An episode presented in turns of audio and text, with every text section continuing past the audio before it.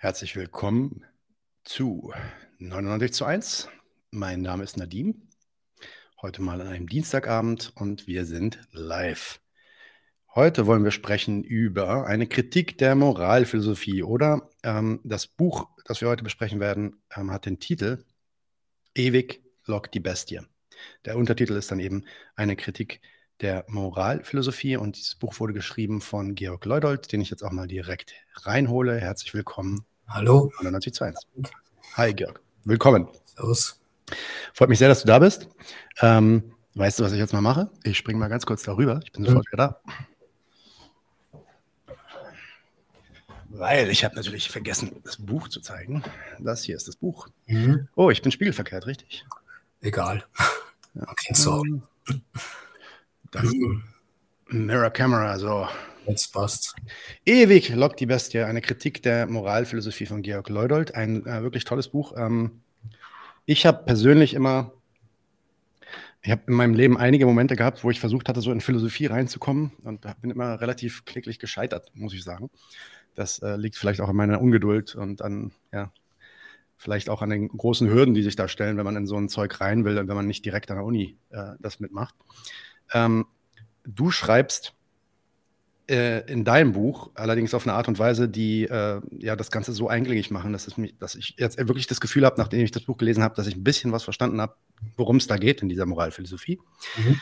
Und das ist auch ein, laut, deiner, laut deines Vorworts ist das auch ein Teil deiner Motivation gewesen, das Buch zu schreiben. Du schreibst, äh, es, es gäbe nämlich so solche Bücher, wie du es da schreibst, nicht so viele, wenig oder gar nicht was meinst du damit? Warum gibt es solche Bücher nicht so viel und wenig? Naja, wenn man Einleitungen in die Philosophie liest, dann werden so allgemein vielleicht die Anschauungen der Philosophen beschrieben, ja, aber wenn du dann äh, einen konkreten Text vor dir liegen hast, merkst du da eine ziemliche Diskrepanz. Du merkst dir, dass die Einleite, diese Einführungen, die eigentlich überhaupt nicht geholfen haben, der mit dem konkreten Text umzugehen.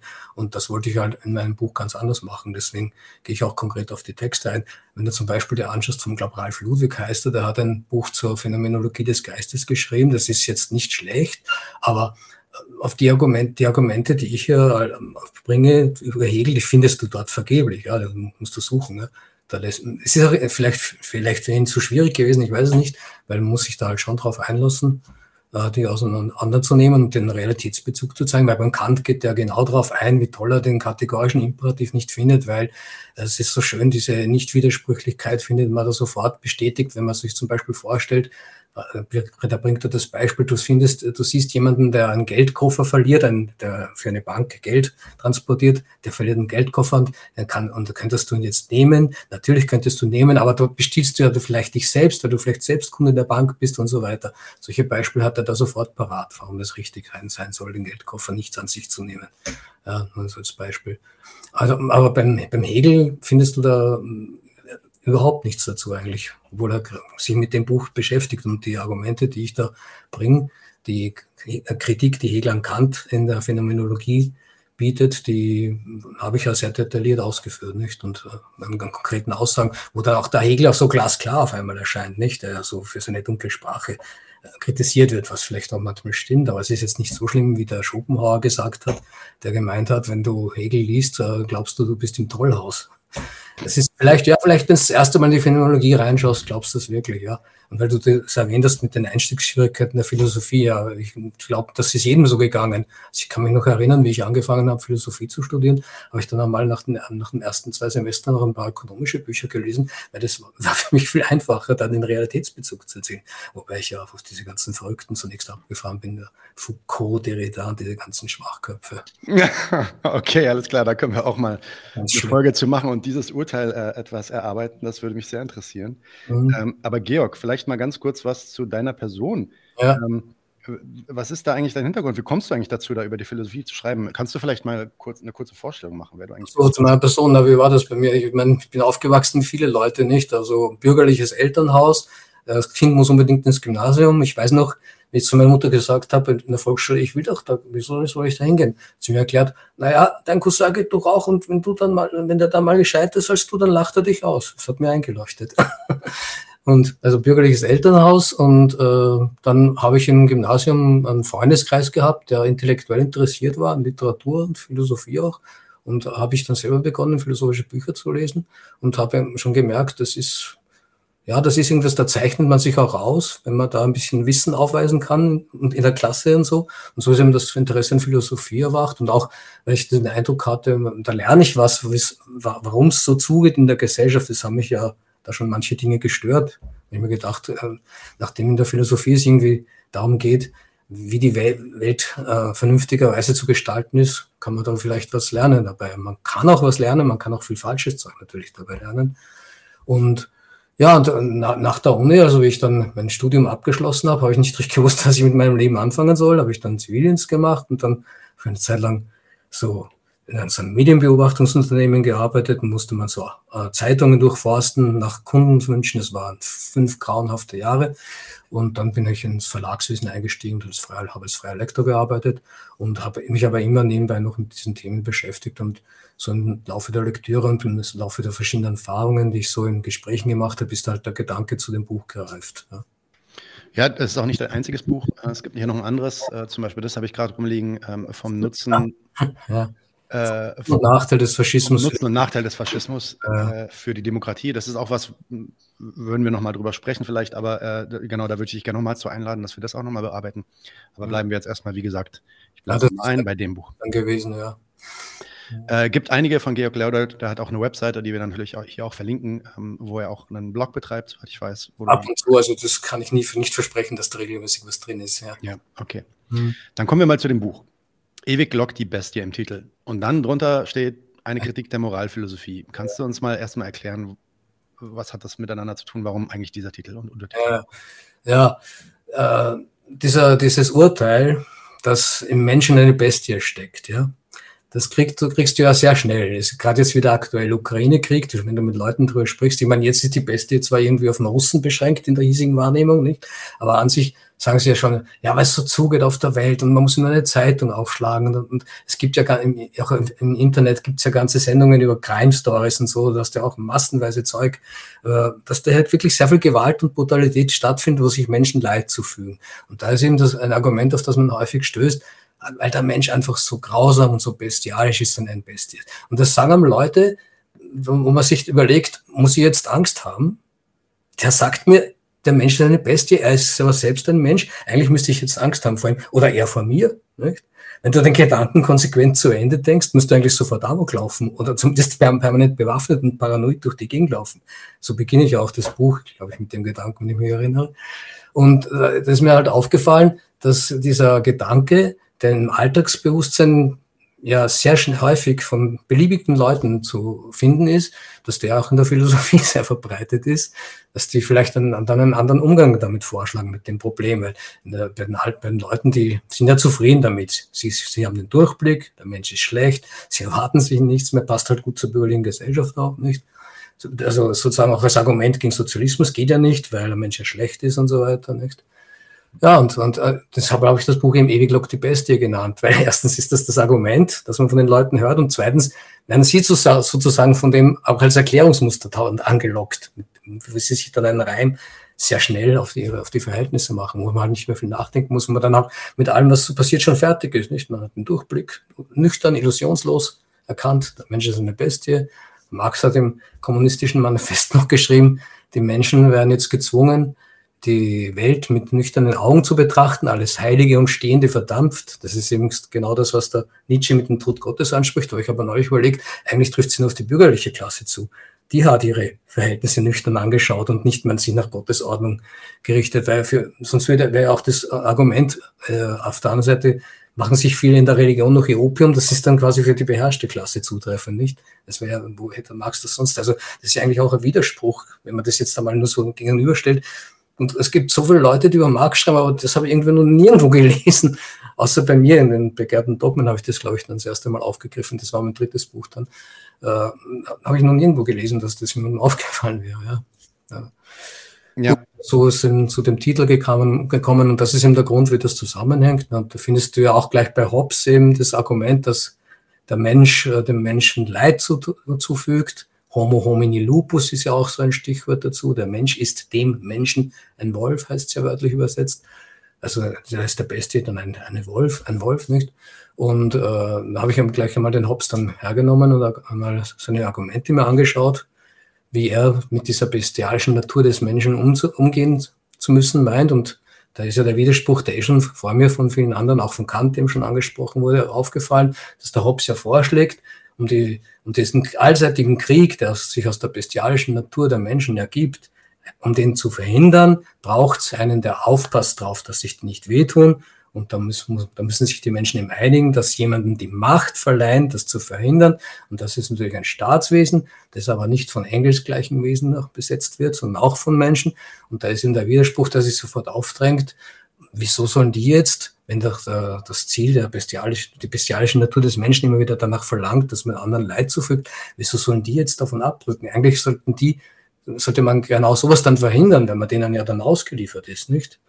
Und äh, den Widerspruch, den findet man eben schnell, auch Kant sagt es ja nicht. Und meistens sind wir dann fertig gewesen damit, okay, wir haben jetzt äh, den Widerspruch erkannt, also das ist unhaltbar. Nur man muss sich schon überlegen, warum ist das eigentlich niemandem aufgefallen? Es drängt sich ja der Einwand geradezu auf, dass, dass das keine haltbare Konstruktion ist, nicht? Und äh, äh das ist nämlich das Lustige, weil eigentlich könnte man ja sagen, vielleicht ist ja der Staat, der hat ja dann sozusagen eine Situation, eine, eine, eine der hat eine, das ist, ist das so eingerichtet, dass es ihm nützt, ja.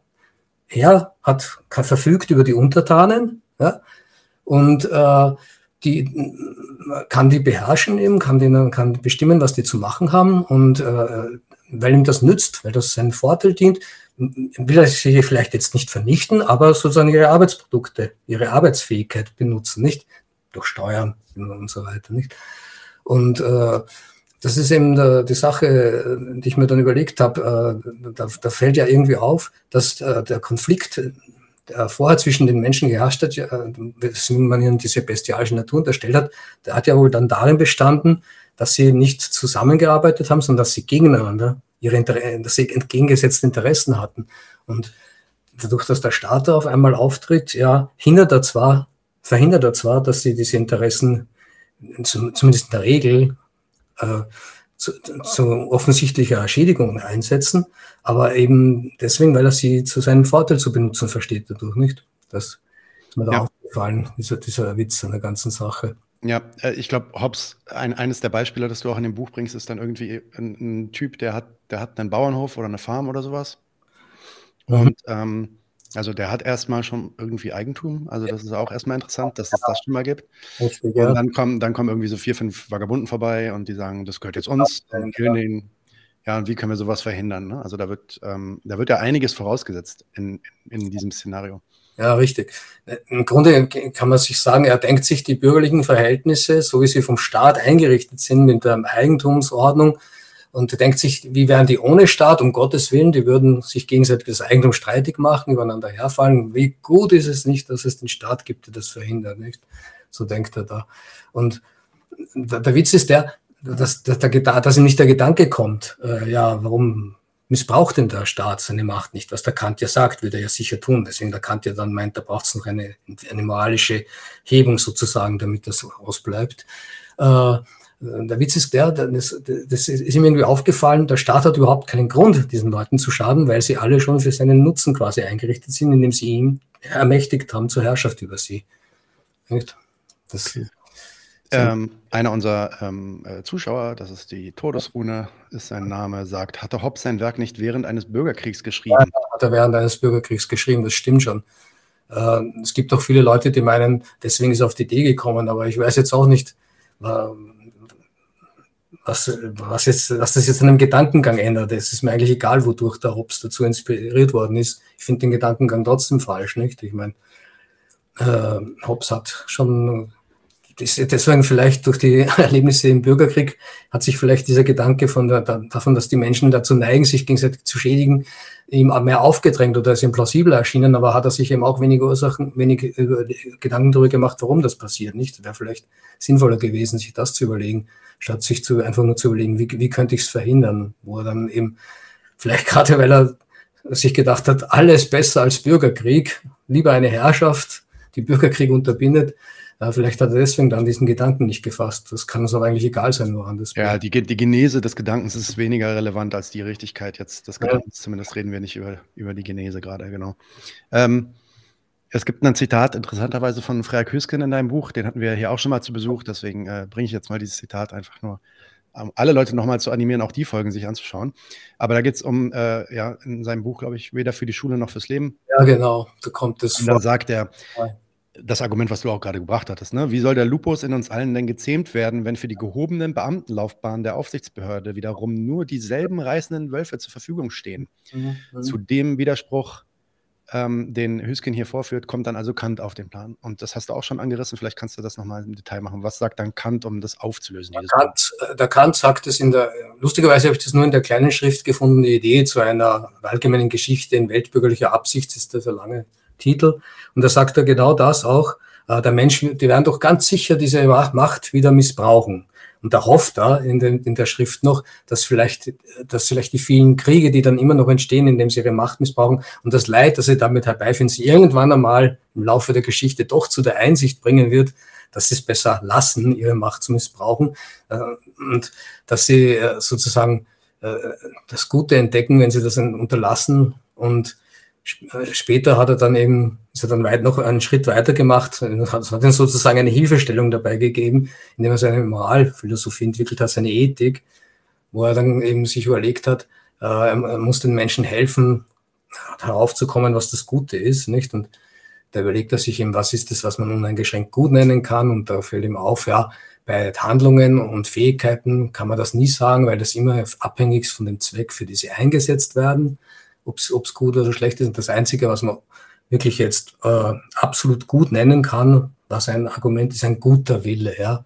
Ein, ein guter Wille, der will einfach nur das Gute und der kann für nichts anderes eingesetzt werden. Deswegen, wobei das Witzige ist, dass das Gegenteil vom guten Willen dann der böse Wille ist und nicht der schlechte Wille. Das ist nämlich ganz lustig insofern, was ja sonst gern der Gegensatz von gut mit schlechter bestimmt wird. Aber das ist auf die Sachebene nur bezogen, nicht? Eine Sache, die nicht für einen bestimmten Zweck gemacht ist, wenn sie nicht gut konstruiert ist, sodass sie diesen Zweck nicht gut erfüllt, dann gilt sie als schlecht, aber nicht als böse, ja. Also, das weiß ich, eine, eine Nahrung, ein Auto, was halt so gibt, nicht? Und beim Willen, da ist es halt so, der Wille, der nicht gut ist, der ist böse, nicht? Und kommt, da hat der Kant dann halt das Problem beim guten Willen, äh, der darf sich nur nach Vernunftgründen richten, also da darf kein Bezug zum Eigeninteresse da sein, zum Bedürfnis, weil wenn ich einfach ein Bedürfnis befriedige, dann ist das natürlich kein moralischer Akt, nicht sehr logisch. Ich mache einfach das, was mir, was mir nützt, was mir dient, ja, aber ich schaue nicht, welche Auswirkungen das auf andere hat und deswegen sagt er eben, äh, der, äh, dein guten Willen ist es eben so, dass der auf das auch achtet. Ähm, was den anderen nützt. Und so kommt er eben auf den kategorischen Imperativ, nicht? Handel steht so, dass das, die Maxime deines Handelns zum Prinzip eines allgemeinen Gesetzes werden kann, so frei jetzt formuliert, was ja eigentlich nichts anderes ist als das eh auch vom Alltag her bekannte, ich glaube, ich habe es sogar irgendwo geschrieben im Buch, äh, was wäre, wenn das alle täten, nicht? Es ist ja nichts anderes als dieser Gedanke. Wenn du dich jetzt in die Lage versetzt, dir nützt jetzt gerade vielleicht, aber wenn das jemand anderer täte, würde es dir vielleicht schaden, nicht? Also das ist sozusagen der Gedanke des kategorischen Imperativs, den er da formuliert hat. Und da hat er halt dann das Problem gehabt, so gut erkannt, äh, dass man einer Handlung immer auch einen bestimmten Zweck zuordnen kann, weil sie wird ja gemacht, um irgendeinen nützlichen Zweck zu vollziehen, dass man ja also nie ansieht, aus welchem Motiv sie jetzt genau entstanden ist. Und dann hat er eben unterscheiden zwischen, unterschieden zwischen pflichtgemäßen Handlungen und Handlungen aus Pflicht. Ja. Diese Unterscheidung ist dann ganz wichtig für ihn. Und äh, da ist ja das Lustige beim, das hat ja dann der Hegel auch festgestellt, weil, weil der Kant ja sagt, wir Menschen sind ja von Natur aus nicht moralisch, sondern eher, ja, einfach wir erfüllen unseren Zweck. Und wir sollten aber die, dahin kommen, dass wir sozusagen völligen Einklang mit den Gesetzen der Vernunft agieren. Und, und da hat der Hegel gesagt, ja, das ist ganz lustig. Da wird er eigentlich unmoralisch, weil wenn dann die sozusagen die Natur des Menschen schon moralisch ist, ja, um das so zu formulieren, auch wenn der Kant das nicht gemacht hat, dann äh, hat der Akt keinen moralischen Wert, weil moralischen Wert hat er nur, wenn es sozusagen rein aus Vernunftgründen äh, äh, gehandelt wird und nicht mit Bezug zu irgendeinem natürlichen Zweck, Anliegen und so weiter. Und äh, das ist eben das Witzige, dass der Hegel dann eben nachweist, wenn man das ernst nimmt mit den mit diesem äh, pflichtgemäßen Handeln, Handeln aus Pflicht, dass man da schon ja, verschiedene äh, Fehler begehen kann oder beispielsweise die Kammerdienerperspektive der Moral, wie er das auch nennt, nicht? Wo ich in, je, in jedem Handeln, das von sich behauptet, es wäre, es würde jetzt einem, äh, in irgendeinem moralischen Anliegen auch dienen, wo er dann immer das Eigennützige sofort ausforschen kann und so weiter, nicht? Also das hat der Hegel dann sehr schön festgestellt, dass äh, ich in jeder Handlung sozusagen äh, den eigennützigen Zweck auffinden kann und das kann ich da jedem vorwerfen und hat dann gesagt, hat dann ist, ist dem nachgegangen, welche geistigen Verehrungen sich, wenn man sich, wenn man das zu ernst nimmt, sich so ergeben können. Und da hat er die schöne Seele, von der schönen Seele gesprochen, die vor lauter Schönheit ihres Inneren überhaupt nicht mehr handeln will und dann langsam an Schwindsucht leidet. Und, und das Gegenstück dazu wäre dann sozusagen das harte Herz, das äh, statt auf sich selbst dieses, dieses Verhalten auf andere anwendet und überhaupt nicht handelt, sondern immer nur verurteilt. Nicht? Braucht man nur an die ganzen Internetblasen, wo, wo sie um die Shitstorms denken, die eigentlich alle von davon getragen sind, ja. Und ähm, wie kommt man, also wie wäre denn Kants Antwort? Ähm, äh, vielleicht führe ich es mal anders aus. Ähm, die, du bestimmst dann oder sagst dann auch, der Kant hätte da nicht nur irgendwie seine hochgeschätzte Moral erschaffen, sondern mit seiner Philosophie gibt er quasi der herrschenden Moral, also die, der, der seiner Zeit, ja. ein, theoretisches Fundament quasi. Ja, Wie kommst du zu dem Urteil? Also was ist, was ist der Hintergrund da? Das äh, ist auch eigentlich durch den Hegel motiviert schon. Der Witz ist einfach der, dass dadurch, dass der, das war auch immer, das ist auch das, was man in den Philosophiebüchern liest, dass der Kantsche äh, Imperativ, der ist zu formell, ja. Hegel hat ihn mit mehr Inhalt gefüllt, seine Moral. Das wird dann immer so als Unterschied vorgestellt, obwohl sich das überhaupt nicht darin erschöpft. Und dadurch, dass er eben so formell ist, kann, kann er jeder, kann er jeden Inhalt aufnehmen, nicht? Das ist ihm der Witz. Ist ja auch, so, gibt es ja auch das Argument mit dem Lügner, nicht? Wo der Kant sagt, ach, der, der Lüge, das kann ich mit dem kategorischen Imperativ sofort verhindern. Denn äh, wenn es keine Wahrheit mehr gibt, dann hat erstens der Lügner, kann der Lügner seinen Vorteil, den, den, den Vorteil, den die Lüge verschafft, gar nicht mehr nutzen. Solche Sachen kommen davor. Und da ist eben der Witz, ja, aber wenn die Lüge allseitig herrscht, ist es ja auch nicht so schlecht. Dann kann ich auch nicht getäuscht werden. Ja, dann glaube ich ihm niemanden mehr, dann muss immer jeder, jede Handlung, die man mit jemandem vereinbart, vertraglich abgesichert werden, damit die, der Staat aufgerufen werden, das durchzusetzen. Das kennt man eh von unserer Gesellschaft, dass das so läuft. Und das ist eben der Witz, dass da ähm, der, der, die Kantsche Moralphilosophie sozusagen kannst du alles damit rechtfertigen, dann im Grunde nicht. Und er hat sich natürlich leicht getan, die bestehende Gesellschaftsordnung einfach so aufzunehmen, wie sie ist und zu sehen, passt ja wunderbar zum kategorischen Imperativ, nicht? Es ist ja da sogar so weit, ja, beim Lügen ist es überhaupt lustig, nicht? Es kann nicht gleichzeitig die Wahrheitspflicht herrschen und gleichzeitig der Verstoß dagegen, nicht? Also es kann nicht A und nicht A gelten. Das ist eben der, der Witz an der Geschichte. Ja, also quasi, dass du mit dieser, mit dieser inhaltslosen, ja, quasi formalistischen Art und Weise hier ähm, äh, Moral äh, zu bestimmen, ja, dann im Endeffekt eigentlich auch alles irgendwie rechtfertigen kannst, wenn es dann nur deinen, ne, deinen innersten ähm, äh, Zwecken sich nicht, ähm, äh, wie soll man sagen, anpasst oder ähm, ja, die, die, entlang dieser Zwecke eine Handlung ist, sondern eine Handlung, die sich irgendwie argumentieren lässt. Muss einfach konsequent dann durchgehalten werden. Was genau. du aufgenommen hast in diese und in, sozusagen in diese Form gegossen hast, das musst du dann auch beibehalten, wenn right. du, wenn du an der Gültigkeit dieser, dieser Formel festhältst. Nicht? Der Kant hat ja selber gesagt, er hat jetzt eh, was die Menschen schon teilweise äh, erkannt haben, aber vielleicht noch hat er jetzt sozusagen auf eine auf eine allgemeine Formel gebracht und hat ihnen dazu einen Kompass an der Hand gegeben mit dem kategorischen Imperativ, damit sie in Fällen, wo sie, die ihnen neu fremd sind, wo sie noch nicht so wissen, wie sie handeln sollen, wie sie es sonst eh schon gelernt haben, in den anderen Fällen, die ihnen häufiger vorkommen, damit sie da vielleicht mit sich besser zurechtfinden. Also hat wirklich gemeint, das könnte helfen. Und er wird ja auch per, permanent gern zitiert, bei, jeder Gelegenheit, nicht? Es ist ja auch so eine Sache, nicht, warum beschäftigen wir uns mit diesen alten Denkern und so, nicht? Also das, war, das war eigentlich eine Frage von ganz am Anfang, aber da hast du schon losgelegt. Aber ja. die würde ich jetzt gleich, ganz am Ende nochmal stellen, weil ich glaube, die passt dann auch gut als eine Zusammenfassung. Aber ich würde gerne nochmal ganz kurz zurückkommen zum Bösen. Das hast du nämlich gerade schon mhm. erwähnt, einfach als die Negation des Guten. Ähm, ja. Kannst du dazu nochmal ein paar Worte sagen? Weil ich meine, am Ende keine Moral, jeder, der sich irgendwie Moral denkt, denkt natürlich sofort an Gut und Böse. Ja, keine Moral ohne Gut und Böse. Also was ist dann eigentlich dieses Böse bei ja. Ja, das, das Böse bekannt hm, wäre jetzt äh, sozusagen gegen die Einsicht der Vernunft bewusst zu handeln. Ja? Obwohl ich weiß, die Vernunft würde mir eine andere Handlung empfehlen, handle ich also so, wie es meinen Neigungen jetzt entspricht. Ich ignoriere einfach das. Und äh, das ist eigentlich, finde ich beim Schopenhauer fast besser, wo ich das, glaube ich, im Buch dann noch gar nicht so ausgeführt habe, äh, bestimmt, weil der Schopenhauer hat gesagt, noch geht noch einen Schritt weiter. Für Schopenhauer gibt es ja nur drei Gesetze, nicht? Das erste, das gute Handeln ist, äh, schade niemanden und hilf jedem so gut du kannst. Das dann das, äh, das nicht unbedingt Gute, aber auch noch nicht direkt Böse ist das, wo, wo du sagst, äh, äh, hilf jemandem, solange es deinen Interessen nicht widerspricht, ja, und schade jemanden, äh, aber schon, wenn es deinen Interessen dient, jederzeit. Aber ganz, das ganz Schlimme ist dann, wenn dann der Schaden schon der Zweck ist. Ja, also das Rachebewusstsein quasi. Das, das, das, der, der Gedanke, da gehört jetzt jemand bestraft. Das, was auch, was der Hegel dann mit dem harten Herzen auch formuliert, nicht?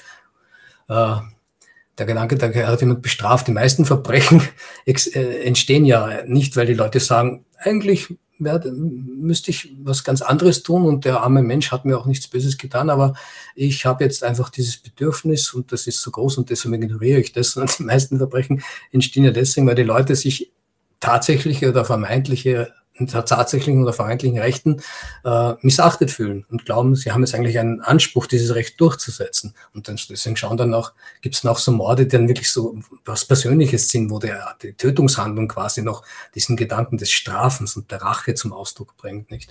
Wo dann die, die True Crime Stories voll davon sind, ja. Okay, habe ich jetzt den Faden verloren? Äh, ja, das Böse, genau. Ja, also das war bei, bei Schopenhauer finde ich das ganz gut bestimmt und bei, bei der Hegel macht sich da auch nicht so leicht, dass er einfach sagt, das ist jetzt quasi das, das Böse ist einfach das Nicht-Gute, das nicht dem kategorischen Imperativ entsprechende Handeln, sondern der differenziert da überhaupt viel mehr, indem er sagt, es ist ja das Böse, das ist zum, Be ist zum Beispiel, könnte man sagen, ist äh, immer einfach gute Gründe für sein Handeln vor, vorgeben, obwohl es eigentlich nur selbstsüchtige sind, ja.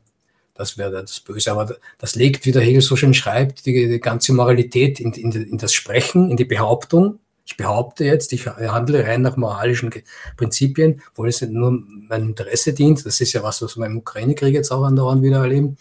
Und äh, das hat er, laut Hegel hat das ja das mit dem harten Herzen gemeinsam, weil auch das verlegt äh, die ganze Moralität nur ins Sprechen.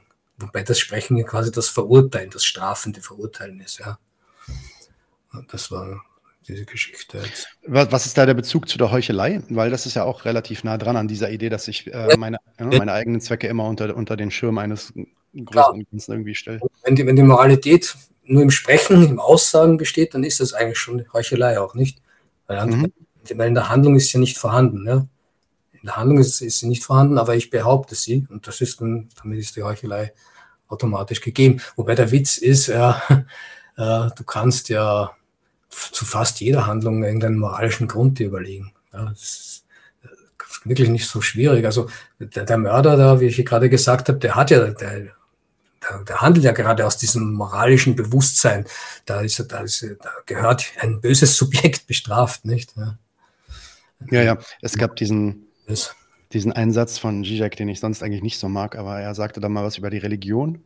Mhm. Äh, if, uh, if, if God exists, then everything is permitted. Mhm. Und, und äh, ja, hatten einen anderen Gast hier, der dann das Ganze umgemünzt hat auf die Moral und meinte, ja, wenn Moralität existiert oder Moral, Moralismus, äh, Moral existiert, dann ist auch alles erlaubt im Endeffekt. Ähm, eine Frage, die jetzt gerade reinkommt hier von Stummer Zwang. Mhm. Und zwar, ähm, genau, zurück zu der Frage der Vernunft, die ja die Basis ist für diese moralischen, ähm, äh, oder die Basis sein soll für diese moralischen Urteile. Was verstehen solche Moralphilosophen wie Kant da wahrscheinlich hier, unter Vernunft, denn da meinen die doch auch wieder nur ihre Moral und ihren Idealismus, oder nicht? Naja, ihre Moral, ihren Idealismus. Äh, Vernunft, äh, da könnte man wieder Utilitarist sagen, das, was am, am nützlichsten für alle ist, nicht? Das kommt eher auch auf diese Allgemeinheit hin. Und es ist schon der Gedanke, das, was allgemein nützlich ist, was der Menschheit dient und nicht nur dir allein. Ja, das, das muss man sich dann halt konkre konkrete Beispiele anschauen oder zu überlegen. Äh, das ist in, mit Vernunft gemeint, ja. Äh, okay. Das allgemein einmal so, so hinstellen, ja. Gut, dann kommt Hegel, den hast du jetzt auch schon öfter angesprochen. Eine Frage hätte ich da noch. Der sagt dann nämlich, dass, also bezüglich Kant, ähm, Zitat, das unheilvolle Wirken der von Kant geschaffenen gedankenlosen Widersprüche und Abstraktionen. Ja. Ähm, das ja. zeigt er auf. Ja, was, das, was meint er damit? Das sind diese, diese Figuren, diese Charaktere, die schöne Seele, das harte Herz, das Böse, das, das nur heuchelt, ja.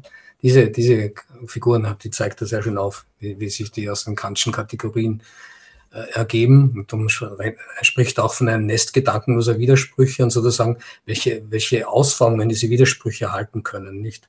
Das sind diese Charaktere. Also die schöne Seele habe ich schon gesagt, nicht? Die, die will überhaupt nicht mehr handeln, mit, weil da vollzieht sie ja dann nur ihren Zweck, ja, in der Natur, was auch immer sie macht. Und da ist dann die Reinheit des, des, des Selbstlosen sozusagen, ja, ist dann nicht gegeben. Selbstlosigkeit ist ja was Absurdes, nicht? Wenn du selbstlos, darum sagt der Hegel ja auch, Abstraktionen in, in, die, in der Wirklichkeit wahrgemacht heißt Wirklichkeit zerstören. Und wenn du selbstlos sein willst, dann zerstörst du dich selbst irgendwann mal, nicht? Ein Beispiel dafür war, glaube ich, der, der Dichter, den er gekannt hat. Mir fällt schon wieder sein Name jetzt nicht ein. Der hat am Schluss noch in einem Turm gelebt, hat Hölderlin. Ja, der, Hölderlin hat er ja von Jugend auf gekannt. Schelling, Hölderlin und er waren ja so einem Internat gemeinsam. Und ich glaube, der war sogar, den hat er sogar, glaube ich, vor Augen gehabt bei der schönen Seele. Der hat sich dann in seinen letzten Lebensjahren, soweit ich weiß, nur in, in einen Turm zurückgezogen, damit er ja nichts anstellen kann, sozusagen. Ja. Also die, die, diese, diese Abstraktion, das meine ich mit Abstraktionen, alles, was Wirklichkeit zerstört und das harte Herz, das zerstört eben die Wirklichkeit der anderen sozusagen. Und wenn es es kann, dann auch durch, nicht nur durchs Reden, sondern auch durch die Tat. Und jetzt dann eben das Böse, das den, den Schaden eines anderen zum Zweck hat. Schadenfreude, Neid, Missgunst sind dann alle diese Figuren, diese, diese Begriffe, die in dem Zusammenhang dann im Alltagsbewusstsein auftauchen. Ja, äh, ja das, das Böse, dass sich, dass sich eben ja, machiavellistisch, wenn man so will, ganz einfach der, der Moral bedient, je nachdem, wie es, wie es reinpasst, nicht? Wenn man sich dann anschaut, später hat ja dann der Gehlen das Buch geschrieben, Moral und Hypermoral, das war auch ganz lustig. Da hat er dann eben unterschieden, wo ist sozusagen die Moral angebracht, die, die herrschende, und wo geht es ihm zu weit, wo sie dann sozusagen gegen das Kapital gerichtet erscheint, wie es ja beim Adorno auch war. Und da hat er eigentlich einfach versucht, es einfach sich so herzurichten, den Umstand, dass du es einfach beliebig, im Grunde beliebig anwenden kannst. Beliebig etwas moralisch verdammen und also rechtfertigen kannst, hat er sich dann eben so zurechtgelegt. Also da, wo es ihm passt, ist es Moral und wo es ihm nicht passt, ist Hypermoral. Okay. Ähm, dann haben wir also jetzt dann, also in dem Buch machst du das ja auch, äh, sind wir so ein bisschen gesprungen durch die Zeit, haben zuerst Hobbes, dann kommt äh, der Kant, äh, da gab es einen Exkurs zum Schopenhauer, dann kam Hegel und am Ende schließt du, also schließt das Buch da noch nicht ab, aber das geht Richtung Ende ja, kommst du nämlich nochmal zu Nietzsche. Kommt noch der Nietzsche und der hat sich natürlich schon mal deswegen aufgedrängt, weil er von der blonden Bestie spricht, immer wieder. Und der Witz beim Nietzsche ist ja auch der, im Unterschied zum Freud, den ich ja vor, auch in den Kapiteln vorher eingebaut habe in diese These vom bösen Menschen. Der Freud hat ja deswegen vom Unbehagen in der Kultur gesprochen, weil der Mensch sozusagen darunter leidet, dass er seine böse Natur da einschränken muss, dass er quasi dem Hopschen Staat sich unterwerfen muss. Deswegen entstehen ja laut Freud die Neurosen. Und beim Nietzsche ist aber der Witz der, dass der sagt, äh, äh, das ist jetzt äh, nicht einfach so, äh, äh, das ist ja gerade das, äh, das, was den Menschen eigentlich erst ausmacht. Der, der, seine wahren Fähigkeiten werden nur zurückgehalten durch diese Moral. Das, das was, was da diese Moral als Bestie verdammt, das ist eigentlich das, was die menschliche Größe ausmacht. Und das muss erst wieder aus, diesen Willen zur Macht muss erst wieder entwickeln, nicht? Äh, deswegen auch dieser Gedanke, der Mensch muss zum Übermenschen werden. Ja. Und da hat sich eben der Nietzsche angeboten. Und der, der, für, für, Nietzsche ist das, was der Kant und, gemacht hat, eine Sklavenmoral. Ja.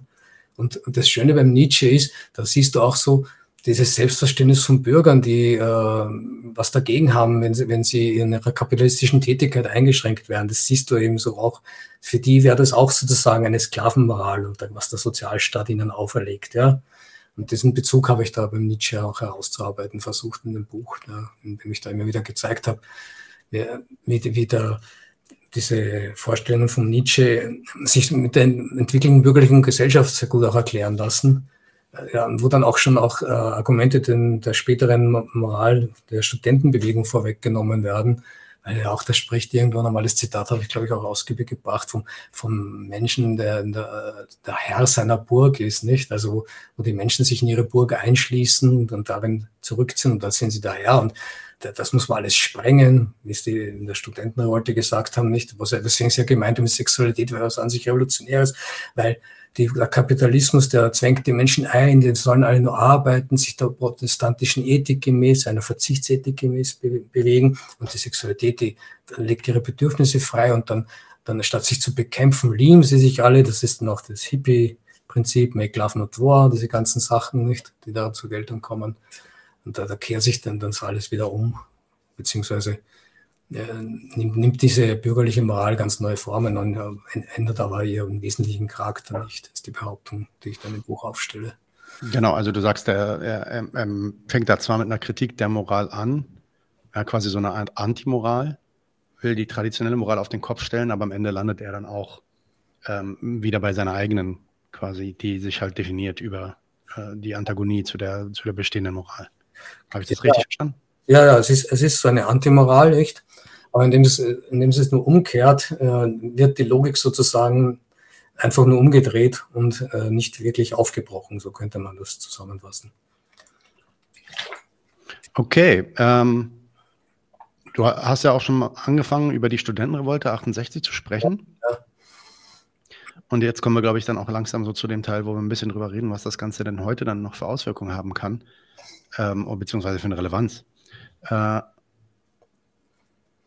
du, du, du hast da eine These, die finde ich besonders interessant. Du sagst nämlich, dass damals, also 68, die Kritik der Moral, die damals vorgeführt wurde, in eine neue Moral umschlägt, die ja. letztendlich eine neue Entwicklung der bürgerlichen Gesellschaft einläutete. Ja, das ist eben dieser Gedanke, den findet man auch beim Pasolini, lustigerweise in seinen Filmen, in seinen letzten Filmen vor allem dieser Gedanke, dass äh, sozusagen vorher die, die auf, auf eine rigorose Sexualmoral fokussierte bürgerliche Gesellschaft im Zuge der Entwick ihrer Entwicklung, dass jetzt auch äh, äh die Märkte sich erweitern, dass, also, dass das Kapital mehr Absatzmärkte braucht und so weiter, solange die Sexualität als etwas ist, was, was äh, den Menschen noch mehr Bedürfnisse entlocken kann. Ja? Also der Haug hat sich da auch drauf gestürzt und hat äh, von, von der von der Warenästhetik gesprochen, die, wo quasi die Waren sie, sich so mit sexuellen Attributen ausgestattet werden, um die, um die Begehrlichkeit der potenziellen Käufer zu wecken. Nicht? Und die, dieses, diese Geschichte habe ich da angesprochen, dass die Studentenrevolte da quasi in ihrem, in ihrem Glauben, gesellschaftsverändernd zu wirken, eigentlich nur eine neue Transformation, eine Transformation des Kapitalismus begleitet hat. Ja. Das ist auch in meinem Buch, das ich jetzt vor zwei Wochen rausgebracht habe, das narzisstische bürgerliche Subjekt, ich weiß, weiß nicht, ob du es schon mitgekriegt hast, da, da gehe ich auf diesen Gedanken noch weiter ein. Ja. ja das müssen wir uns auch angucken, dann auf jeden Fall. Ja, ja. Und das hat der Pasolini, äh, hat das in, in seinen letzten Filmen reflektiert. Ich weiß nicht, ob dir der Pasolini was sagt. Doch, mein, äh, mein Kollege hier im Podcast ist ein Filmliebhaber und der erzählt mir viel über Pasolini. Ja, und war der so irgendwie bei meinen Freunden auch, die Filme haben uns einfach fasziniert und so. Und da hat er am Schluss die Trilogie des Lebens geschrieben. Das waren drei Filme, wo so eine opulente, erotische, ja, quasi wie der Herbert Marcuse sich vorgestellt hat, eine erotisierte Lebenswelt vorgestellt wird mit dem Decameron, äh, mit den Canterbury Tales und was war das dritte jetzt, die, und die Tausend und eine Nacht, die drei Filme. Und vor seinem Tod hat er ja noch den ersten Film der zur Trilogie des Todes, diesen Film über Mussolini, Salo heißt er, glaube ich. Ja. Ich habe den nie gesehen, auch so ein paar Ausschnitte mal gemacht. Und da äh, kehrt das, kehrt das schon das, da ist auf einmal die Sexualität nicht mehr, wie es noch die Studentenrevolte gesehen hat, so das Befreiende, sondern ein Machtinstrument. Das, was sich wo sich sozusagen heutzutage ein großer Macher dadurch auszeichnet, dass er viele Geliebte hat und nicht sich dafür rechtfertigen muss, dass er seiner Ehefrau untreu geworden ist. Nicht? Das erwähne ich ja auch in dem Buch, weil das damals aktuell war. Der damalige, der, ich habe jetzt den Namen vergessen, weil das, der damalige Chef vom Währungsfonds war das, glaube ich, ein Franzose, der ist ja da auch angegangen worden, weil er eben viele Leute sexuell belästigt hat. Und die ganze MeToo-Bewegung geht ja auch auf den ganzen Zirkus zurück. Okay, ist das, ähm, wenn du sagst, das ist eine neue Entwicklungsstufe der bürgerlichen Gesellschaft, also siehst du das als, ähm, oder frage ich mal andersrum, äh, gibt es noch mehr Stufen? Wird da noch mehr passieren? Siehst du noch was anderes kommen in der Richtung, dass, ich, dass da noch mehr quasi kommodifiziert wird und Leute sich revolutionär denken, aber am Ende eigentlich. Nichts Schönes. Wenn nichts Schönes. Ja. Wenn dann nichts Schönes, aber prophezeien will ich dann nichts. Mhm. Das in meinem letzten Buch gehe ich da ziemlich drauf ein, ja. Okay, dann das letzte Buch, äh, wie gesagt, ist vor zwei Wochen rausgekommen. Ich habe das noch nicht. Das wird demnächst bestellt und dann reden wir da nochmal. Ja. Aber jetzt vielleicht dann mal, jetzt haben wir da so einen Sprint gemacht mhm. durch diese äh, Ideen dieser Philosophen.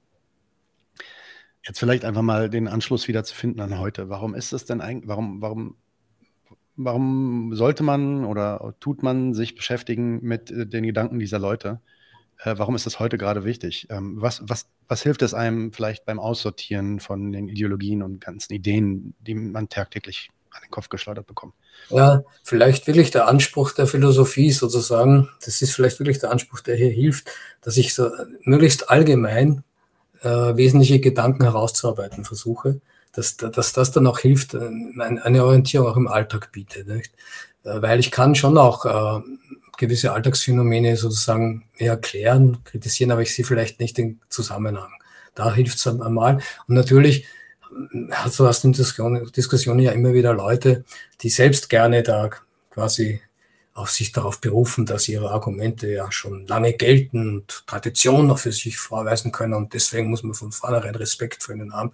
Wobei das Lustige ist, beim Marx wird das natürlich nicht ge gemacht. Das ist im Gegenteil, da ist das Alter des Standpunktes spricht dagegen ihn, das er ist veraltet, nicht? Es da. Franz Josef Strauß hat, war dafür bekannt, dass er immer gefragt hat, wer würde sich denn heutzutage noch mit den medizinischen Methoden von Marxens Lebenszeit behandeln lassen? Aber Platon zitieren wir schon, wenn es in den Kram passt, nicht? Oder Kant, der noch viel älter ist. Also, und es, also mir, mir ist in dem Buch auch darum gegangen, also ich weiß jetzt nicht, ob es jetzt, jetzt, jetzt die Arbeiterschaft unbedingt erreicht, das war jetzt nicht unbedingt ein Anspruch, aber ich wäre ja schon mal froh, wenn die Intellektuellen einmal das zur Kenntnis nehmen würden und nicht immer ihre Ideologien verbreiten würden. Nicht? So wie der Gramsci ja sagt, die bürgerliche Gesellschaft hat ihre organischen Intellektuellen auf die stoßt du ja auch überall. Das heißt, weil bei uns hat ja jetzt die, in Salzburg die KPÖ 11 Prozent der Stimmen gemacht und da war dann nachher eine Diskussion, da ist so eine bürgerliche Tussi da, da gesessen, da hat wirklich gesagt, wie kann man sich heutzutage nur noch Kommunist nennen, nicht? Überhaupt noch Kommunisten, die ist ganz schockiert darüber. So, mit solchen Leuten bist du dann halt auch immer wieder konfrontiert die dann, das war eine Juristin und Unternehmensberaterin, glaube ich, und äh, die, die haben halt schon auch ein gewisses Bildungsgut und wenn sie dann Leute vielleicht damit einschüchtern wollen, indem sie damit auftrumpfen, ist halt gut, wenn man sich mit dem auseinandergesetzt hat und da dagegenhalten kann. Das ist sicher auch ein Zweck oder ein Nutzen, der das in der Auseinandersetzung mit diesen Denkern äh, zu finden ist. Ja, also quasi, es gibt einem auch Argumente und Möglichkeiten, sich äh, ja, intellektuell vorzubereiten auf, auf schlechte Argumente von anderen Leuten, genau, in solchen Diskussionen. Ja, das ist, glaube ich, überhaupt eine Stärke von meinen Büchern allgemein, dass ich, dass ich philosophische Positionen nie für sich behandle, sondern immer schaue, wie wirkt sich das in gesellschaftlichen Verhältnissen aus und umgekehrt, wie, wie sind die ein Reflex dieser. Der einzige, von, bei dem ich das auch erlebt habe, obwohl der politisch einen ganz anderen Standpunkt hat als ich, ist der André Glücksmann. Der hat es die auch so geschrieben, ist mir irgendwann mal aufgefallen, ja. Aber sonst kenne ich das eigentlich nicht. Die, die meisten, die, die sind nur in ihren Traditionen, nur in ihren Texten zu Hause und streuen vielleicht manchmal Beispiele zur Untermauerung ihrer Standpunkte ein, wenn es ihnen passt. Aber so eine direkte Reflexion, wie passt das in die Zeit hinein und so, sehe ich da weniger. Äh, warum ist das so, glaubst du? Ja, warum ist das so? Da habe ich mir noch nie darüber Gedanken gemacht, warum, warum die anderen das nicht machen. Ja. Äh, vielleicht sind sie einfach zufrieden damit, dass sie in ihrem Fach unter ihren Fachkollegen Gehör finden und reicht ihnen das, ja. Möglicherweise, ja. Also es mhm. gibt ja teilweise Philosophiebücher, da frage ich mich, wer soll die lesen und dann kosten die noch 50 Euro. Ja, wundert mich eh nicht. Mhm. Auf die eh kaum, ja. Mhm. Ja, die haben dann, die bilden da schon richtig ihre eigenen Welten einfach, in, denen, in der sie auch ihre Karrieren haben und alles drum und dran. Ja. Das ist, äh, und, aber ja, was der Einfluss dann oder was, was, was die Relevanz sein soll von dem Zeug, bleibt dann oft offen. Aber es ist, ist, ist, ist dann auch oft so einfach, auch von so Professoren, dass dieser äh, ja, so, eine, so eine Art Geltungsanspruch, dass das, was ich jetzt hier sage, irgendwie zu gelten hat und ich will da jetzt mal in einen Streit gehen und Leute davon zu überzeugen, dass das richtig ist, was ich hier sage, dass das auch ähm, eigentlich gar nicht die Sache ist von diesen Leuten an der Universität. Ähm, zumindest ist das mein Eindruck gewesen an der Uni. Mhm. Ähm, wenn man zu sehr konfrontiert mit Gegenargumenten, dann machen sie schon vom Hausrecht Gebrauch, die, Prof, die Profs auf der Uni, ja. Dann, dann ist das Argument, man hält die, man verzögert die Forsch, die, den Lehrauftrag sozusagen, weil sie es nicht in ihrer Vorlesung fortsetzen können. Das ja. sicher auch, ja. Ja, ja. Meinungspluralismus am Ende. Ne?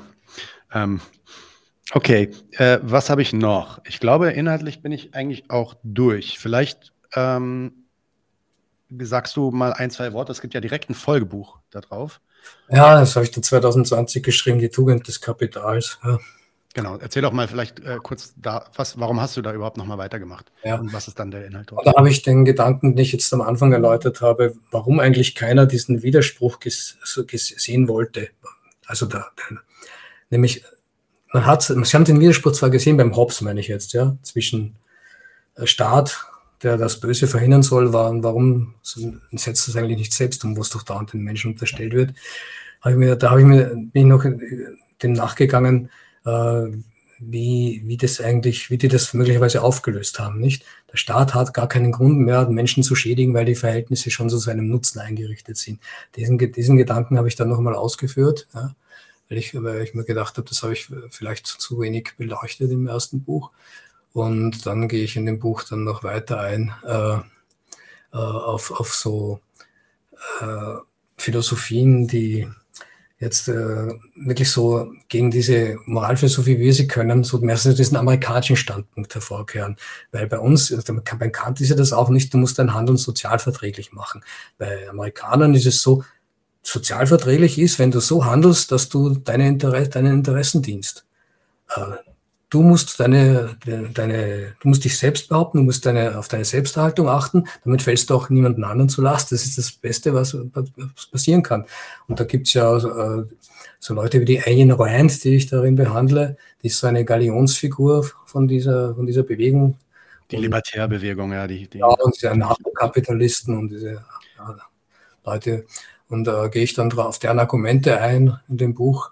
Äh, das ist ja ganz lustig. Ich meine, die, die Rand, die geht ja sogar so weit, dass sie sagt, äh, es hat noch nie einen richtigen Kapitalismus gegeben, wie, wie weil der Staat dauernd dazwischen funkt. Es ist ja ganz amüsant, nicht? Ich meine, so im Realsozialismus, wenn da Leute gesagt haben, da war ja kein realer Sozialismus, haben alle gesagt, na, das ist der einzig mögliche, den du kriegen kannst. Wobei, ja, das ist, das ist wieder ein eigenes Thema, will ich jetzt nicht noch anschneiden.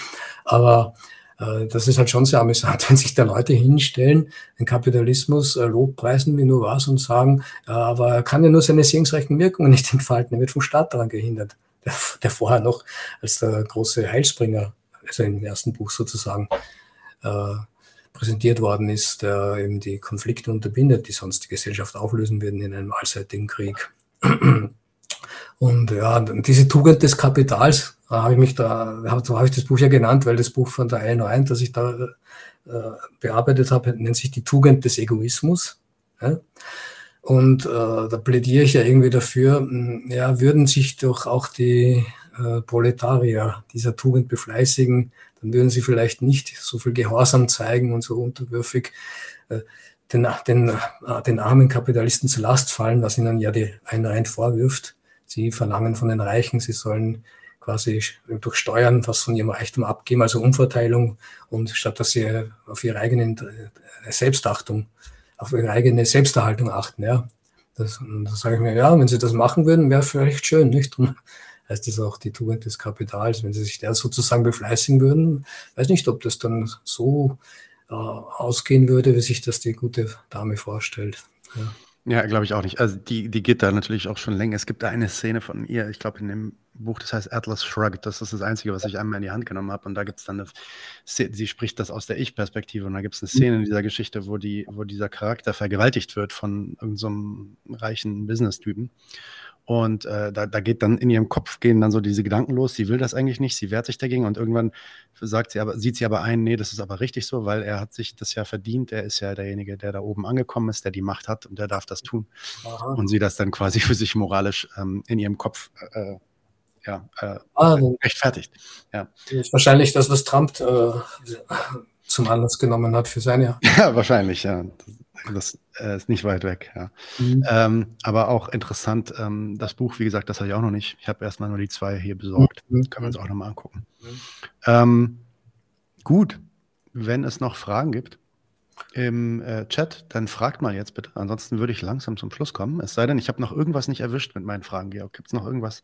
Ja, also ich habe es nicht so geachtet, ob wir alle Fragen, die wir uns überlegt haben, durchgearbeitet haben. Das ist halt so also ich habe das Wesentliche, habe ich eigentlich erzählt, was ich erzählen wollte. Mhm.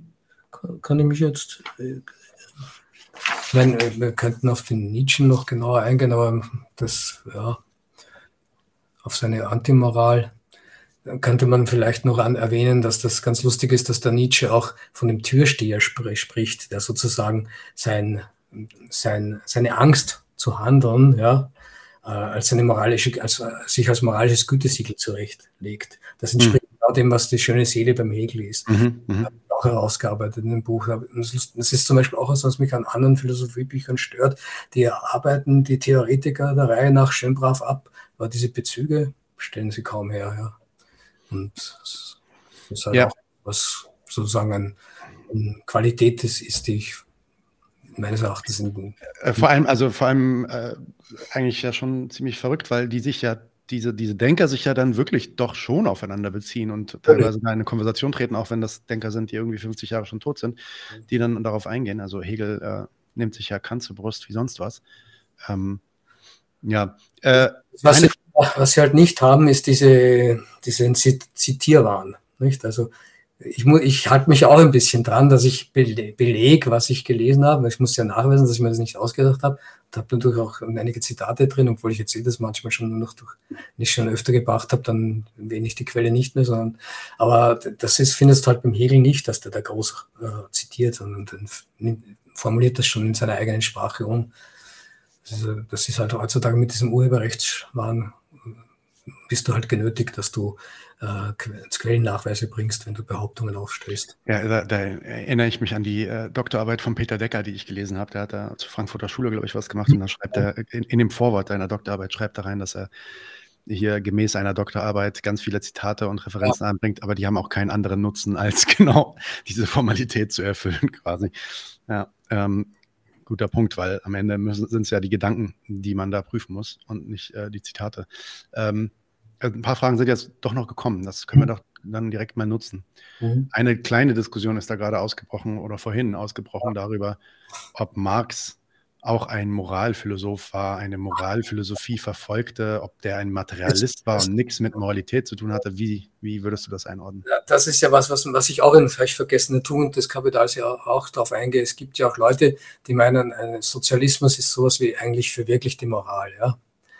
Und äh, das findest du auch bei Selbstverständnis von, von Staatskommunisten, die meinen, in der, in der, im Sozialismus, den sie aufbauen, da wird das moralische Prinzip immer wichtiger und äh, die Menschen werden eben deswegen vorgehen gegen Karrierismus und so weiter. Äh, Marx, dass der Marx jetzt, äh, dass seine Kapitalismuskritik moralisch motiviert gewesen sein soll, ja, wenn, wenn, man, wenn wer das unbedingt so sehen will, von mir aus, aber ich denke jetzt, äh, der Marx war ein, Mensch, der, dem es darum gegangen ist, um eine, eine vernünftige Gesellschaft, wo, wo, wo die Leute ein qualitätsvolles Leben führen. Und da hat er eben gesehen, dass im Kapitalismus das notwendigerweise für einen großen Teil der Menschen nie stattfinden wird, auch wenn sich die noch so sehr weigern, das einzusehen. Und äh, das würde ich jetzt nicht ein moralisches, äh, einen moralischen Gedanken unbedingt nennen. Aber Ja, ich glaube, da, ja. Vor allem der Witz ist ja der, es ist ja nicht so, dass er dann den Kapitalismus einfach an, an, mit moralischen Maßstäben vergleicht, so genügt er denen oder nicht, sondern analysiert er dann ganz genau, äh, wie ist der Kapitalismus aufgebaut und wieso ergibt sich notwendigerweise oder unvermeidlicherweise für einen großen Teil der Leute, die eben nur über ihre Arbeitskraft als Einkommensquelle verfügen, ein Leben, das mit Schaden, mit Leiden verbunden ist, nicht? Das ist ja das, worauf er abzielt. Und das ist ja auch der Witz, äh, da weist er eben auch nach darin, dass die Menschen, die für sich, für ihre Selbsterhaltung notwendige Arbeit dann nur vollziehen können, wenn sie ihren Anwender reicher machen, nicht? Und das ist ja auch ein Gedanke, der ganz wesentlich ist. Also, äh, dass man sich überlegt, äh, es ist ja jetzt nicht so, in der deutschen Ideologie gibt es ja diese utopische Vorstellung von ihm, da, dass, dass dann, wir könnten doch eine Gesellschaft haben, wo jeder nach Lust und Laune verschiedenste Tätigkeiten ausübt. Das ist zwar einerseits gegen die. Morgens fischen, nachmittags irgendwie philosophieren und so, genau. Jagen und so was weiß ich halt. Ja, ja, genau. Und ich meine, das ist natürlich jetzt äh, nicht, nicht möglich in einer Arbeit, arbeitsfähigen Gesellschaft, also da, wo, wo so viele spezialisierte Tätigkeiten erforderlich sind, äh, dass, dass da jeder beliebig dann alles kann. Ja? Um das zu können, muss man sich schon auf irgendwas beschränken. Ja? Äh, deswegen ja, mein Argument ist, äh, Freiheit, vernünftige Freiheit besteht ja nicht in der Abwesenheit von Notwendigkeit, sondern in der Fähigkeit, das Notwendige zu tun. Und diese Fähigkeit, haben eben viele Leute in der bürgerlichen Gesellschaft nicht oder sie sind nicht in der Lage, das zu machen, weil sie abhängig davon sind, dass jemand anderes äh, sie, sie ihnen eine Arbeitsstelle gibt, damit sie an den Lohn herankommen, den sie für ihre Lebenserhaltung brauchen, nicht? Und ob sie die kriegen und wie die ausschaut und äh, wie viel die abwirft, das haben sie eben nicht in der Hand. Und das hat der Marx eben herausgearbeitet. Und das ist eigentlich der einzige Grund, warum man ihn noch lesen sollte, weil er das eigentlich, weil das wirklich unverzichtbar ist, um das zu begreifen. Er hat ja da viel schon, was erst im Ansatz sich entwickelt hat, begriffen. Das ist ja auch ganz interessant. Und da schon viel vorhergesehen, was sich dann erst entwickelt hat. Das ist sozusagen die Prophezeiung, die richtig war. Ich meine, die anderen kommunistischen Manifeste, da zwangsläufig der Lohnarbeiter, der Totengräber, das Proletariat, das, der Totengräber des Bürgertums ist. Meine, die hat natürlich nicht zugetroffen, worauf sich dann die ganzen Marx-Vernichter äh, mit Freude stürzen und sagen, ah, da haben wir schon wieder wo erwischt. Das ist ja auch was, was du bei bürgerlichen Kritikern immer wieder findest, dass sie Marx im Vorbeigehen widerlegen, indem sie einfach irgendwelche Zerrbilder, die sie von ihm als seine Standpunkte ausgeben, dann widerlegen. Also sich es halt sehr leicht machen.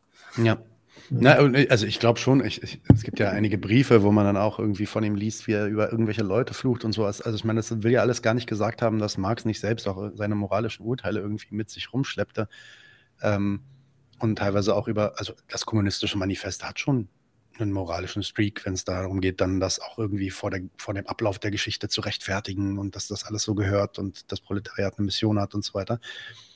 Ähm, aber die, die, Frage ist, ob das das ist, was man sich dann von Marx mitnehmen will. Oder ist auf jeden Fall nicht der Fokus drauf und genau. ist auch sicher im Spätwerk nicht der Fokus auf dem, nicht? Genau. genau. Das ist nicht das Hauptmovent seiner theoretischen Bemühungen, würde ich sagen. Ja. Hier, hier, hier wird jetzt gerade gesagt, ja, aber woran misst er denn zum Beispiel, was eine vernünftige Gesellschaft ist? Naja, ich denke, im, im, also er, er, guckt sich das Kapital an und das Urteil, äh, das er dann trifft, nachdem er sich das Kapital angeschaut hat, ist, dass das eine, äh, eine Gesellschaftsform ist, die nicht im Interesse der Mehrheit oder fast aller Menschen dieser Gesellschaft funktioniert, den, also nicht die Zwecke dieser Menschen vollzieht.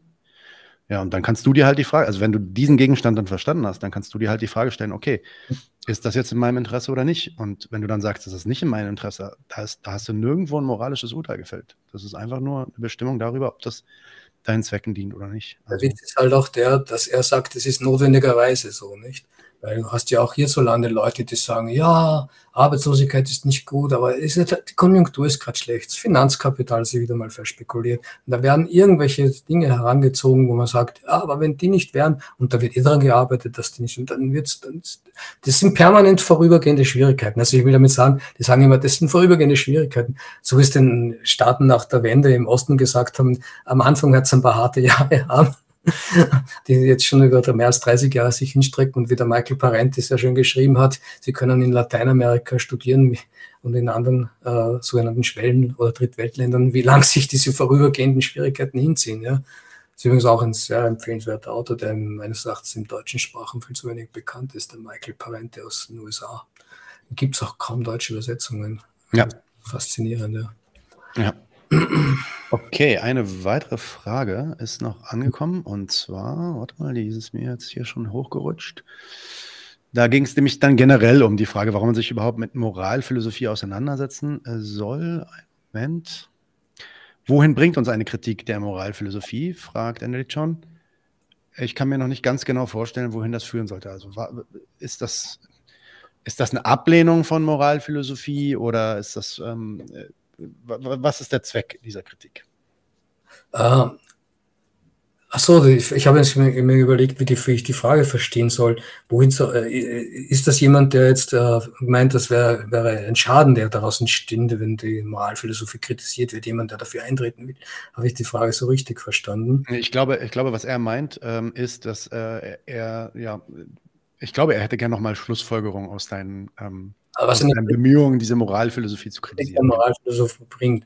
Kritik der Moralphilosophie bringt, dass man ein bisschen äh, schneller erkennt vielleicht, ja, wenn Leute mit moralischen Argumenten argumentieren, dass man das nicht, äh, nicht, dass das nicht wirklich ernst nehmen ist, beziehungsweise man muss sich eben anschauen, dass das eben, wenn man es einmal gelernt hat, äh, jeder beherrscht und da, wie, wie, wie man so schön sagen kann, es gibt zwar immer eine moralische Rechtfertigung von Handlungen, aber keine, es, ist, es gibt keine moralischen Grundlagen. Also es ist nicht so, dass äh, Leute sich zuerst überlegen, was ist moralisch richtig und danach richte ich mein Handeln aus, sondern sie haben einen bestimmten Handlungsabsicht und dann überlegen sie sich, wie sie die moralisch rechtfertigen. Das ist sozusagen das, was dabei herauskommen soll. Das habe ich auf das ich bin ein Tun des Kapitals habe ich sogar Kapitel so genannt, die, die moralischen Grundlagen der Politik, glaube ich. Das wird jetzt, da wird jetzt sicher jeder glauben, da wird er jetzt endlich erfahren, wie die Politik zu ihren moralischen Grundlagen kommt. Oder habe ich gesagt, ich weiß gar nicht, oder habe ich schon die politischen Grundlagen moral? Ich weiß es nicht. Dabei geht es eben genau um diesen Gedanken, ja. Dass es keine moralischen Grundlagen der Politik gibt, sehr wohl aber jede Menge moralische Rechtfertigungen. Ja. Und diese Rechtfertigungen, wie die begründet sind, das kann man schon auch in den Moralphilosophien und in den Kritiken, die es da gibt, sich anschauen. Da bringt schon was, finde ich, sich damit auseinanderzusetzen. Es, es, ist auch unglaublich, was da immer noch an Literatur produziert wird. Also ich bin ja da eines, mein Buch ist ja da eines von vielen, ne? die auch immer wieder, immer wieder sagen, dass das, was ich kritisiere, dann immer wieder hochhalten da, dann wird nachher kommentiert, ja, der Adorno hat ja auch von Kant mehr gehalten als vom Hegel, weil er diesen kritischen Impuls geschätzt hat. Ja, diesen haltlos kritischen Impuls genau. geschätzt, ja. Ja, das ist ein Fehler. genau.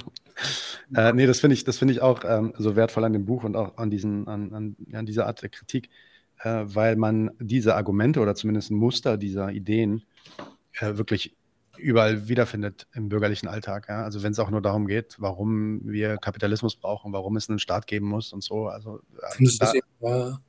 Und im bürgerlichen Alltag, und das Schöne ist eben jetzt nicht nur sozusagen im, im Alltagsgespräch so bei Freunden, sondern eben auch in, in den offiziellen Diskussionen, wo die bürgerliche Gesellschaft, die, die, die Eliten sich austauschen, wieder mal erklären, warum das ganz wunderbar ist, dass man jetzt, was weiß ich, äh, den bösen Russen wieder mal fertig macht. Da findest du es ja auch massenweise hm. Argumente, nicht? In der Tat. Ähm, gut. Äh, Georg, ewig lockt die Bestie heißt das. Eine hm. Kritik der Moralphilosophie. Ähm, auf der Website von Georg könnt ihr äh, zu dem Buch mehr erfahren. Äh, dort gibt es auch viele äh, andere Bücher, die noch beworben werden. Ähm, Georg, lass uns in Kontakt bleiben, dass wir vielleicht noch die eine oder andere Folge machen und auf die anderen Inhalte nochmal eingehen. Mhm. Ich finde es spannend. War ein bisschen offeneres Gespräch heute. Das äh, ähm, ist auch mal angenehm. Vielen Dank für deine Zeit. Gerne. Und ähm, danke für alle in den Chats, dass ihr so fleißig mitgemacht habt heute. Ähm, ich wünsche euch allen einen schönen Abend. Georg, verschwinde noch nicht gleich. Wir haben noch mal ein kurzes Outro. Ja. Und ähm, dann quatschen wir noch mal. Okay, dann an alle. Vielen Dank, dass ihr da wart und gute Nacht. Leute, wir brauchen eure Hilfe. Wenn euch dieses Video gefallen hat, klickt auf Like, abonniert den Kanal und vergesst nicht das Glöckchen zu drücken, damit ihr benachrichtigt werdet, wenn wir neuen Content droppen. Außerdem solltet ihr uns überall folgen, wo wir verfügbar sind. Das ist Facebook, Instagram, Twitter und Twitch. Und wenn wir irgendwelche Ankündigungen machen oder Posts, dann shared, was das Zeug hält. Gebt uns all eure Liebe. Wir haben mittlerweile ziemlich signifikante Kosten. Wenn ihr es euch irgendwie leisten könnt, unterstützt uns doch auf Patreon. Dann kommt ihr auch in den Genuss verschiedener Vorteile, wie zum Beispiel Zugang zu unserer Discord-Community oder Zugang zu den ultrageheimen Patreon-Episoden, die wir dort posten. Außerdem könnt ihr uns natürlich auch über PayPal Spenden zukommen lassen. Außerdem haben wir mittlerweile einen eigenen Online-Shop. Das heißt, wenn ihr euch immer noch fragt, was ihr euren Lieben zu Weihnachten, Ostern oder sonst wie schenken könnt, geht dorthin und kauft duftes Merch. Alle Links dazu hier in der Beschreibung oder auch auf unserer Webseite 99 zu 1.de. Vielen Dank fürs Dabeisein, danke für die Unterstützung und wir sehen uns in diesem Theater.